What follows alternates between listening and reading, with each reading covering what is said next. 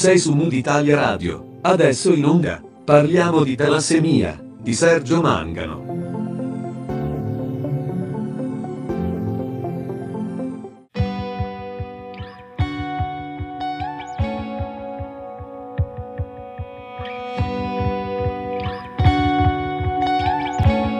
Bentornati su Mood Italia Radio. Io sono Sergio Mangano e questo è lo spazio dedicato a Parliamo di talassemia rubrica che ha l'obiettivo di far conoscere meglio l'anemia mediterranea. Oggi ascolteremo il punto di vista di chi vive la talassemia in modo indiretto, anche se vicinissimo, o può esserlo un genitore. Per questo do il benvenuto a Bernardo Perrone, che ringrazio per aver accettato il mio invito a partecipare a questa intervista. Ciao Bernardo. Ciao Sergio e grazie dell'invito. Benissimo Bernardo, iniziamo subito. Diciamo a eh, chi ci ascolta che Bernardo è oggi ospite in questo spazio come papà di una bambina con anemia falciforme. Ho detto bambina anche se in realtà Rebecca, tua figlia, non è più una bambina, ma è ormai un adolescente. L'adolescenza è una fase, come è noto, di particolari rimescolamenti, per così dire. Ecco, come sta vivendo Rebecca questa fase della sua vita?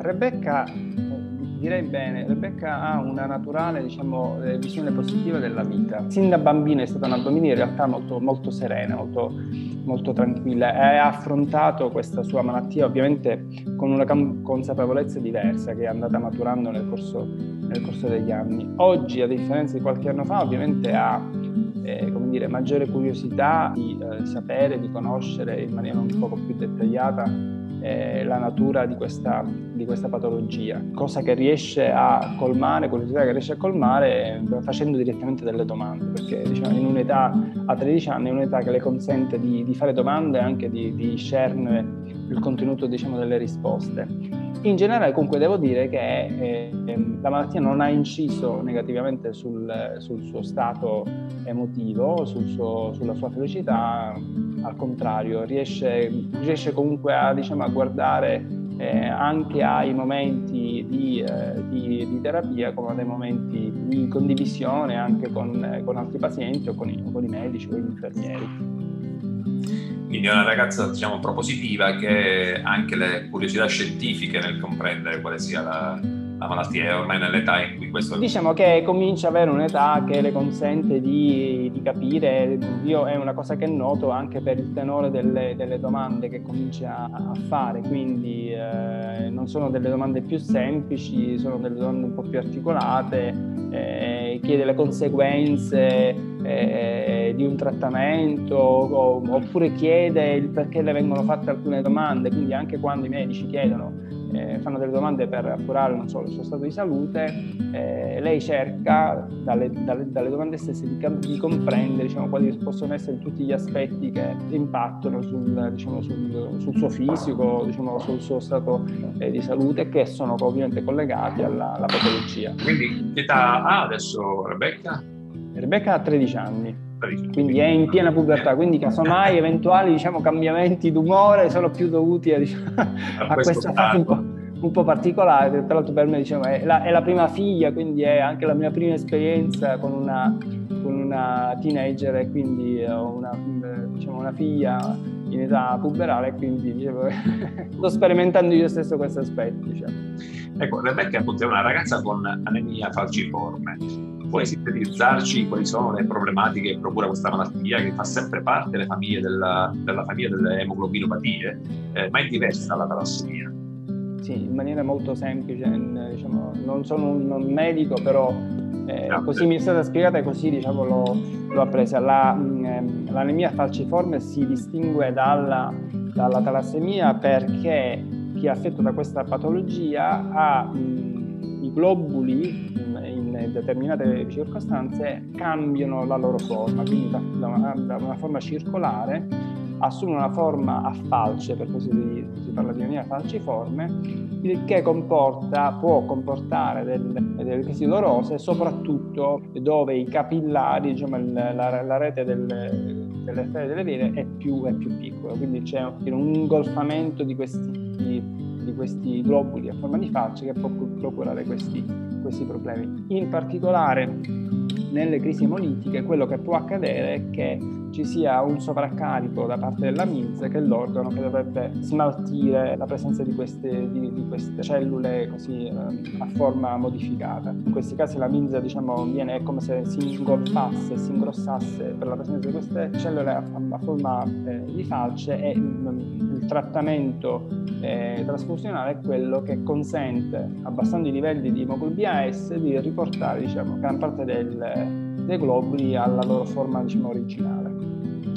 Perché mi sembra abbastanza chiaro. Non eh. esattamente scientifica diciamo, come spiegazione, però diciamo, è un'immagine diciamo, figurativa che mi sono creato nella mente che, è, che in parte ho riportato a Rebecca. Quindi anche quando no, lei mi fa le sue domande diciamo, cerco di, diciamo, di semplificare le risposte in modo che possano essere comprensibili. Eh sì, l'obiettivo è quello, le risposte possono essere divulgazione, quindi comprensibili un po' anche a chi non è addetto ai lavori. Rebecca è molto imperniata in diverse attività, mi ha raccontato anche extrascolastiche. In che misura incide l'impegno che prevede la malattia su queste attività?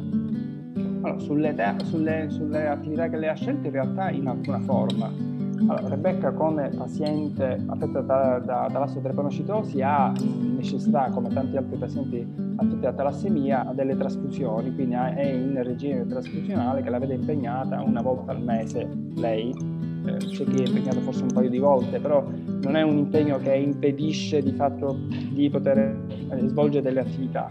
Da un punto di vista diciamo, del fisico, dell'energia, lei non, al momento non, non, soffre di nessuna diciamo, debolezza particolare, quindi è riuscita nel tempo a fare, non so, classi di danza piuttosto che sport o altre attività. Adesso fa canto, quindi è una cosa che diciamo, non, non, non incide particolarmente se avesse scelto di, non so, fare sci o di fare immersioni eh, a grandi sport, diciamo che è importante avere una ossigenazione dei muscoli forse più elevata. Forse esatto, più. esatto. Quindi in caso diciamo, di sport estremi, allora in quel caso probabilmente ci sono state delle conseguenze. Ci sono oggettivamente dei limiti perché a noi vi è stato spiegato che chi è soggetto alla, in particolare alle panocitosi è consigliabile che non superi alcune altitudini. Quindi, per esempio, Rebecca non ha mai potuto fare so, la classica settimana bianca per andare so, sulle Dolomiti a altezze che superano i mille metri, perché quella è diciamo, una zona che per lei è, può creare dei problemi, così come non, fino adesso non ha espresso il desiderio di fare immersioni. Quindi, a, a, ad eccezione di questi due esempi estremi, eh, tutte le attività che sino adesso ha voluto, ha voluto fare per diretto, per impegno, eh, è riuscita a farle senza nessun tipo di problema. Ecco, emerge anche nelle, nelle tue parole eh, un aspetto che è emerso in altri incontri che eh, abbiamo fatto in passato su parliamo di talassemia, cioè il fatto della soggettività. Eh, alcune persone rispondere in un modo, altre in un altro, quindi la malattia diciamo, è quella, però poi c'è una diversità da persona a persona, per cui magari c'è chi è, ha più energie e chi invece ne ha di meno. Nel caso di Rebecca, per fortuna, è tra quelle che riesce a fare tutto, mi dici tu, senza particolari eh, difficoltà. Stiamo parlando diciamo, del presente, del fatto che nonostante i problemi della malattia, Rebecca vive comunque tranquillamente la sua vita, cercando di farsi frenare, per così dire, il meno possibile dalla malattia ma è sempre stato così o ci è voluto del tempo per arrivare a questo risultato, sia in termini fisici ma anche psicologici? Dal punto di vista psicologico, diciamo, da bambini eh, credo che si riesca ad affrontare tutto con, eh, più semplicemente. In realtà io mi aspetto o, o mi aspettavo che la parte, diciamo, la fase più difficile di questa malattia per lei potesse essere proprio questa, cioè il momento in cui con la crescita si ha maggiore consapevolezza di sé e quindi tutto quello che in qualche modo ti distingue da chi ti sta accanto può essere un motivo diciamo di, dire, di, di maggiore apprensione. Eh, in realtà lei eh, mi dimostra, ci ha dimostrato di vivere la, la, la sua situazione particolare in, in, assoluta tranquillità, quindi non ha grosse impatti dal punto di vista psicologico. Da bambina, ripeto, non, non era un problema se non il fatto di eh, non so, dover recarsi in ospedale e doversi eh, farsi mettere un, un, ago nel braccio per fare la trasfusione, quella era più diciamo, una paura che incredibilmente ha superato, ho più paura io degli aghi che, non, che non Rebecca in realtà. Eh, da un punto di vista, di vista, fisico, allora in realtà quando era un po' più piccolina, ma questa ha una spiegazione proprio scientifica, eh, i soggetti di talassemia in generale hanno una curva di crescita che sta diciamo, sotto, la, sotto la media. Ricordo che i medici, quando lei era proprio piccolina, oltre a suggerire la, le trasfusioni per ragioni puramente mediche, diciamo di salvaguardia della sua salute, suggerivano la la trasfusione anche per consentire con livelli di eh, emoglobina un po' più alti di favorire la crescita. Devo onestamente dire che all'inizio, all'inizio un po' di problemi abbiamo avuto noi genitori perché eh, diciamo, non preparati a questa cosa qui abbiamo eh, avuto un po' di apprensione all'idea che lei mh, dovesse con questa periodicità fare le trasfusioni. Superata questa cura abbiamo oggettivamente verificato che il suo stato di salute si è mantenuto pressoché stabile senza nessun, nessuna manifestazione tipica della drepanocitosi. Ha mantenuto un livello di emoglobina eh, costante, controllato, che le ha consentito di, di crescere con, con regolarità, tant'è che Rebecca non ha, da un punto di vista proprio della fisionomia, nessun segno che può eh, fare intendere a chi non la conosce che è un soggetto talassemico. E questo è dovuto anche alle, alle cure ottimali che si riescono ai giorni oggi a prestare. Assolutamente sì, assolutamente sì, assolutamente sì. E non rifletto sul fatto che appunto spesso i bambini ci sorprendono e hanno la capacità di adattarsi alle situazioni maggiori di noi adulti o dei genitori che sono invece più coinvolti emotivamente temono che ci sia una reazione magari di sofferenza, invece il bambino riesce ad adattarsi alla situazione e procedere tranquillamente. Questo è qualcosa che accade spesso. Ecco, anche per la mia falciforme, eh, come per la talassemia, il rischio che nasca un bambino con la patologia persiste solo che entrambi i genitori sono portatori sani del difetto genetico. Come avete scoperto voi di questo rischio e qual è stata la vostra prima reazione? Allora, abbiamo scoperto questa, questa cosa prima ancora di sposarci, abbiamo fatto dei test di controllo. In realtà, devo dire onestamente, allora io sono portatore sano di drepanocitosi, sconoscevo assolutamente eh, questa cosa dal momento che nessuno in famiglia aveva mai avuto nessuna manifestazione, quindi probabilmente per generazioni abbiamo avuto, diciamo, come dire, questo passaggio, siamo stati portatori, ma non ce ne siamo mai accorti perché non è mai capitato, non è mai capitato prima che ci fosse stato qualcuno affetto da patologia. Mia moglie sapeva di essere portatrice di eh, talassemia, forse con maggiore consapevolezza ha suggerito diciamo, di, fare, di fare un test e quindi dai test abbiamo scoperto di essere entrambi positivi e quindi essere cosiddetti a rischio come coppia perché sappiamo che statisticamente c'è un 25% di possibilità che il figlio possa, possa nascere affetto da patologia. Abbiamo avuto eh, numerosi colloqui con, eh, con, i medici che ci hanno accompagnato in un, in un percorso di conoscenza, perché diciamo, una cosa molto importante questa, non bisogna eh, farsi intimorire o farsi spaventare diciamo, da, da queste notizie e, allora, io ricordo perfettamente che ho, ho appreso che, le informazioni che mi sono state dette.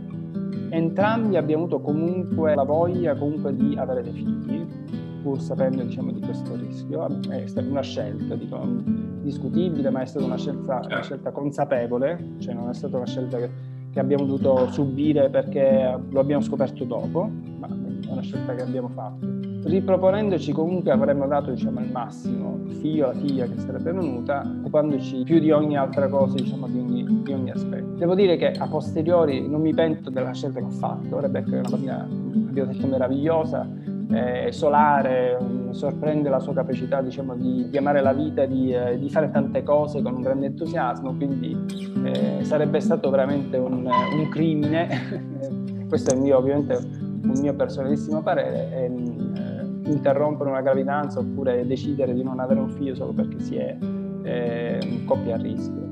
Eh, ovviamente dico, queste sono scelte molto, molto personali che devono essere consapevoli, non possono essere diciamo, dettate, dettate così dal caso. Per fortuna ci sono a parte diciamo, le, eh, i controlli eh, preliminari, ma ci sono diciamo, dei controlli eh, anche prenatali che consentono di dare queste informazioni, io ritengo che la cosa molto importante è fare una scelta consapevole. Ti condivido pienamente, la consapevolezza è un elemento eh, fondamentale imprescindibile quando è possibile che consente appunto poi di scegliere ognuno in base alla propria coscienza, alla propria, al proprio credo, alle proprie inclinazione, quindi sicuramente la consapevolezza è l'elemento eh, fondamentale. Poi confermo, conosco anch'io Rebecca, ragazza solare, sorridente, appunto vedendola come non, non, non si intuisce in nessun modo che possa avere né fisicamente né appunto, psicologicamente uno stato legato a una malattia, quindi lei la vive in assoluta normalità come bene che sia, tant'è che i risultati poi sono quelli che riesce a fare praticamente tutto. Ecco, rimanendo su questo tema della procreazione, del, dell'avere un figlio che può anche avere eh, la malattia, da alcuni anni il numero di nuovi bambini che nascono con talassemia o anemia falciforme è in crescita rispetto al passato. Questo perché la qualità di vita, come dicevamo poc'anzi, eh, che conducono oggi le persone con queste patologie è estremamente migliorata. Tuttavia è sempre un momento molto complicato per una coppia, quello in cui in caso di diagnosi prenatale positiva, cioè di feto affetto da, da, dalla patologia, eh, scegliere cosa fare, appunto come eh, anche tu giustamente sottolineavi.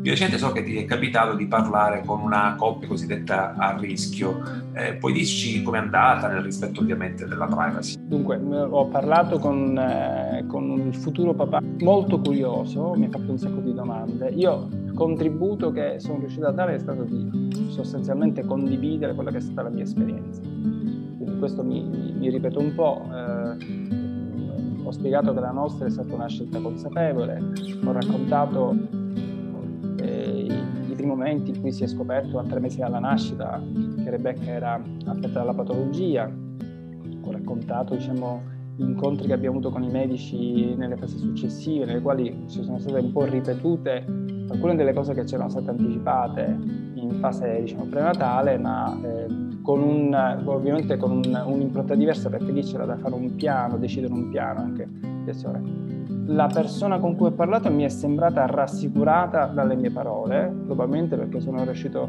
a trasmettere, ma non perché volevo, come dire, condizionare la scelta, ma semplicemente condividere quella che era stata la, la mia esperienza, l'ha rassicurato il fatto che è, è possibile che ci possa essere un, eh, una persona affetta da eh, da questo tipo di patologie che comunque è perfettamente in grado di vivere una vita normalissima come, come avvenuto tante altre persone senza nessun tipo di limite, nessun tipo di, privazione e, e in assoluta serenità. Quindi eh, bisogna semplicemente fare fronte ad alcuni impegni, definiamoli così, che non sono comunque incredibili, che consentono di svolgere una vita normale sia da studente sia lavorativa quando si è più grandi, eh, potendo svolgere quelle che sono le attività ludiche o d'altro tipo che, che, ci accompagnano e quindi è una cosa che può essere gestita con, con tutta tranquillità. Bernardo, prima di approfondire con te altri aspetti del tuo essere papà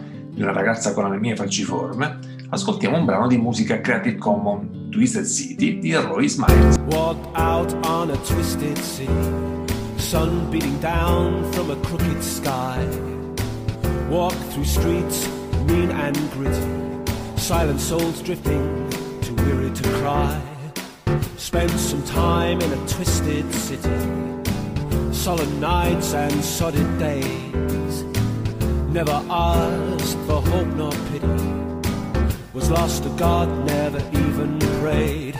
A ring, a ring of roses, a pocket full of posies. All the little children lie down and die. A ring, a ring of roses, a pocket full of posies. Life can't kill you, it can only try. Met a man in a twisted city. Couldn't tell if he were dead or alive. Asked him why, he answered with me. Boy, you do what you do to survive. A ring, a ring of roses, a pocket full of posies. All the little children lie down and die. A ring, a ring of roses, a pocket full of posies. Life can't kill you, it can only try. Tinker, tailor, soldier, sailor. Rich man, poor man, beggar man, thief. I've seen things in this twisted city that soil my soul and beg a belief.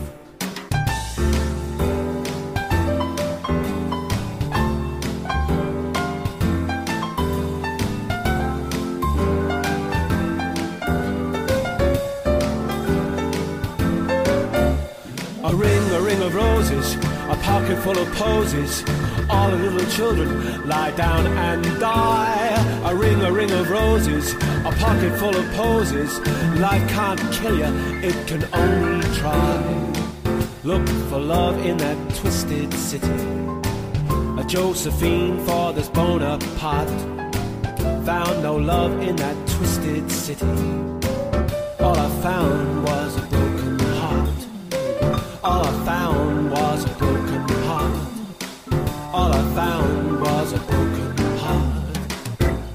Bentornati su Mood Italia Radio, io sono Sergio Mangano e questo è lo spazio dedicato a Parliamo di talassemia. Siamo in compagnia di Bernardo Perrone che ci sta raccontando del suo essere papà di una ragazza con anemia falciforme. Per questa patologia Rebecca è seguita a Palermo al campus di ematologia Putino all'ospedale Cervello. Ecco Bernardo, come funziona l'attività clinica per i bambini e c'è differenza rispetto a un paziente adulto?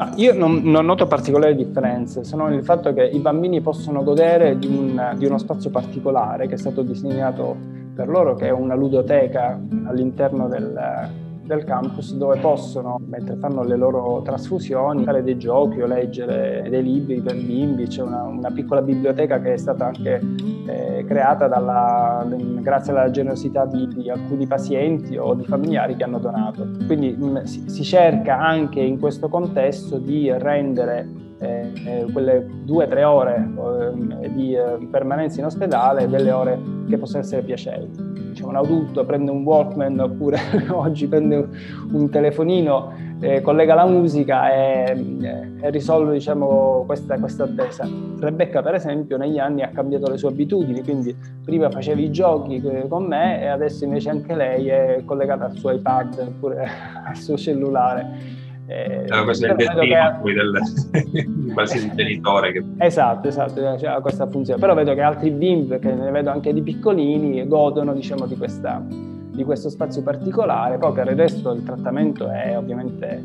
esattamente uguale, diciamo, il trattamento medico. Poi magari il medico ha un'empatia diversa nei confronti di un bimbo o l'infermiere rispetto all'adulto, ma questa è una cosa assolutamente naturale. Diciamo. Quel campus di ematologia Putino che stavi parlando è una struttura attiva solo da alcuni anni. È cambiata la qualità del servizio da quando siete seguiti al campus? La definirei una, diciamo, un servizio un po' più strutturato perché mi sembra un po' più um, ordinato, sia da un punto di vista diciamo, della, degli operatori, definisco così, non so se il termine è più corretto, che hanno una divisione, mi sembra che abbiano una divisione dei compiti un po' più, diciamo, più chiara, ma anche degli spazi. Io ricordo che all'inizio eh, gli spazi erano quasi improvvisati. Cioè, ricordo di aver fatto fare. Poi Rebecca diciamo, era piccolina, quindi questo forse era un poco più coccolata, però eh, diciamo, si improvvisavano gli spazi in poltrone, anche nei corridoi, cioè non era una soluzione diciamo, alle volte piacevole. Il campus consente di avere invece diciamo, intanto una struttura che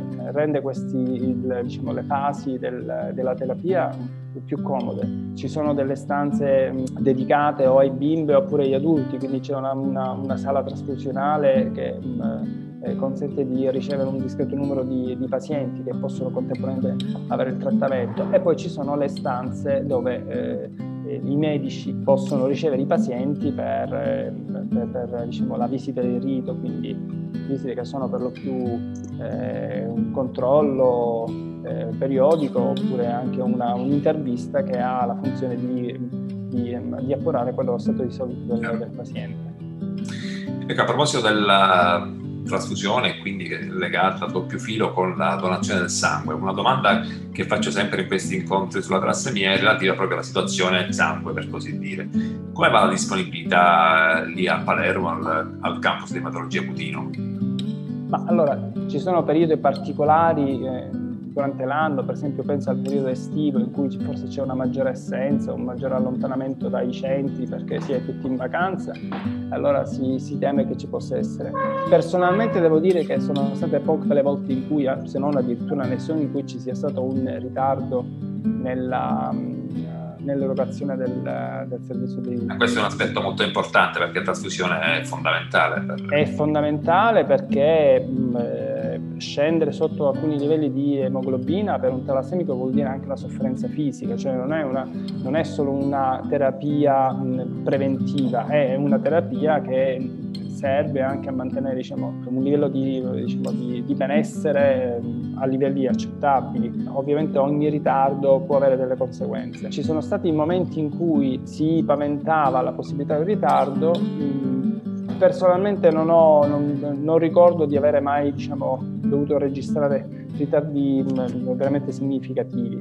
E credo che addirittura anche in questo periodo, che è un periodo molto particolare, in cui avvicinarsi agli ospedali da una certa apprensione, eh, non ricordo che ci siano stati eh, ritardi nel... Questo dico, si deve alle organizzazioni che si occupano di favorire e di facilitare la raccolta del sangue. Anche questo è un riscontro che ho capito di registrare eh, da diversi centri d'Italia dove si temeva che con il Covid ci potesse essere un abbassamento del, significativo delle donazioni di sangue, invece per fortuna o per l'impegno, in realtà perché per la fortuna, per l'impegno e per eh, la sensibilità di tante persone che donano il sangue, eh, questa emergenza è stata, è stata scongiurata anche durante la pandemia.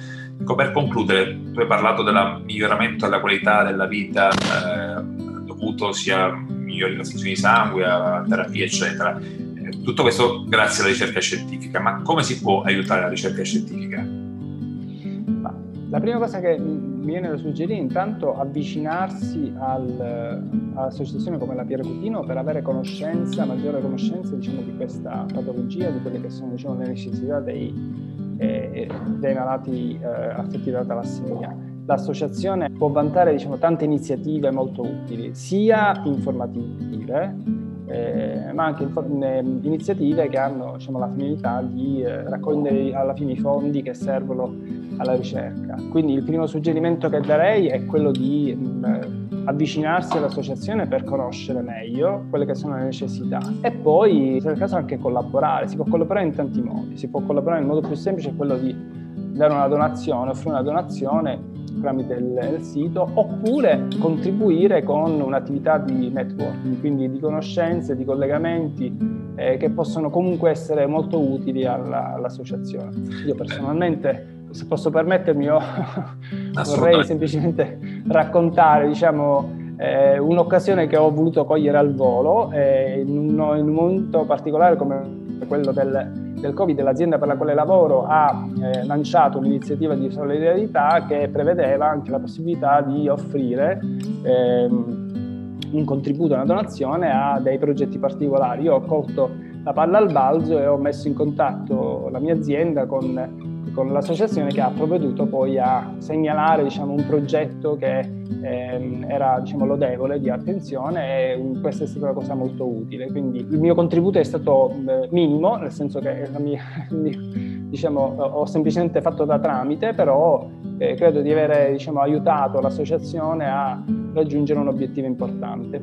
È un esempio opportuno quello che hai appena fatto, perché talvolta magari non ci si pensa, non, non, non, si fa questo link, questo collegamento tra quello che si potrebbe fare anche in termini di, di contatti, di conoscenze per supportare la propria eh, associazione, eh, nello specifico tu hai parlato, per l'associazione di Reputina che supporta il campus di ematologia, per cui tu la conosci molto bene, eh, ma questo è un aspetto appunto importante che chiunque può fare eh, per la propria associazione di riferimento. Bene, grazie mille Bernardo per la tua importante testimonianza, per aver deciso di partecipare e porta un mio saluto a Rebecca. Certamente, certamente, sarà contentissimo di riceverlo e ti posso dire ricambia come se fosse qui. grazie, spero a presto. certamente. Abbiamo concluso questa nuova puntata di Parliamo di talassemia. Io sono Sergio Mangano e questa è Mood Italia Radio, la web radio che trasmette 24 ore su 24 musica Creative Commons Riascolta questa puntata o scopri gli altri programmi e tanta musica Creative Commons su www.mooditaliaradio.it. Puoi anche seguirci sui nostri canali social, Facebook ed Instagram, nonché su Spotify dove Mood Italia Radio ha un canale dedicato. La prossima è Segui il tuo mood, segui Mood d'Italia Radio.